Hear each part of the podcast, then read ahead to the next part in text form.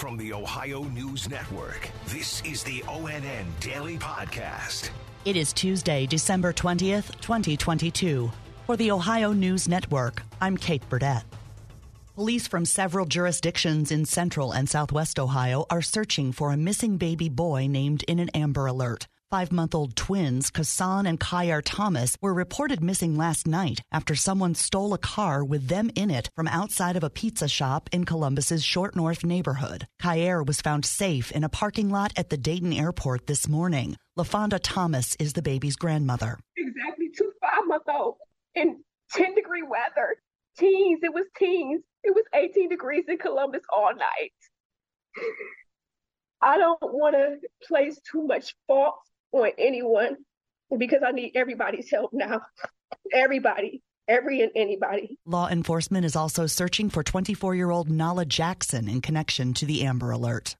In north central Ohio, police in Marion County fatally shot a suspected meth dealer who allegedly fired shots at police this morning. ONN's Dave James reports. Marion police say officers and sheriff's deputies executed a search warrant around 5 a.m. at the suspect's home in the village of LaRue. When they got there, police say the suspect left on foot and was armed with at least three semi automatic handguns. Police said officers pleaded with the suspect to drop his weapons and deployed a canine in an attempt to end the standoff. They say the suspect then shot at the canine and officers. Officers returned fire, hitting the suspect who died at a hospital. There were no other injuries. Dave James, ONN News.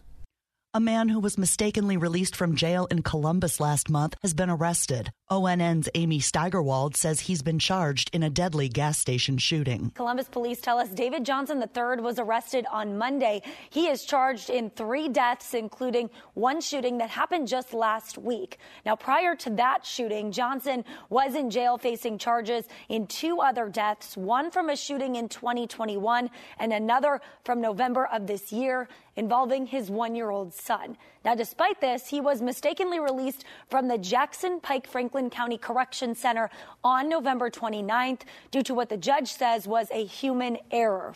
Amy Steigerwald in Columbus. In Washington, the House January 6th committee is urging the Justice Department to charge former President Donald Trump with conspiracy to defraud the United States, obstruction of an official proceeding of Congress, conspiracy to make a false statement, and aiding an insurrection. ONN's Andrew Kinsey says they also made another move. The committee refer four Republican members of Congress to the House Ethics Committee for refusing to comply with a subpoena. One of those was Ohio Republican Congressman Jim Jordan. The other three are House Minority Leader Kevin McCarthy, Pennsylvania Congressman Scott Perry, and Arizona Congressman Andy Biggs. I'm Andrew Kinsey. Temperatures could drop to near zero this weekend around Ohio, with wind chills as much as 25 below. AAA is urging all drivers to do a winter checkup on their cars before hitting the road. Here's spokesperson Linda Lambert. You want to have them check your battery, especially if it's three years or older. You want to have them check your tires, your windshield wiper blades, all your fluids to make sure your car is in excellent working condition. The bitter cold is forecast to follow a major storm, which could bring heavy snow in the north on Friday. The state transportation department is keeping a close eye on that storm. ONN's Lena Lai in Cleveland has more with Matt Bruning. ODOT is especially concerned about Thursday rain quickly transitioning to a hard freeze on Friday. Because it's not really going to allow us to get out and pre treat. Uh, we can't really get ahead of the storm and lay any of that pre treatment down because it will simply wash right off. The, the other big uh, concern of ours is the flash freeze. Everything that's wet has the ability to freeze very quickly. I'm Lena Lai.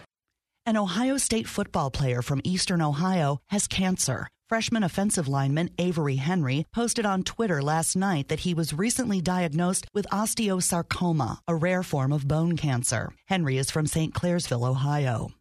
Democratic State Representative Richard Brown is headed back to the Ohio House after an automatic recount upheld his razor thin margin of victory last month in a Columbus area race. ONN's Tracy Townsend reports. Brown's win over Republican Ronald Beach of Obetz was finalized yesterday. It leaves House Republicans with a 67 32 supermajority for the next two years. Beach had a 96 vote lead in unofficial results on election night, but Brown was declared the winner by 145 votes after absentee and provisional ballots were counted. The slim margin is what triggered the automatic recount. Brown represents Central Ohio's 5th District. I'm Tracy Townsend. And in Northwest Ohio, Sandusky County residents have a new way to connect with emergency services by text message. Officials say the goal is to make it as easy as possible for people to reach out when they need help. Dispatchers are able to respond via text as well.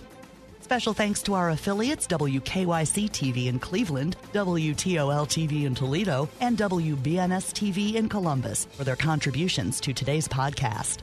I'm Kate Burdett on the Ohio News Network. This has been the ONN Daily Podcast, a production of Radio Ohio Incorporated on the Ohio News Network.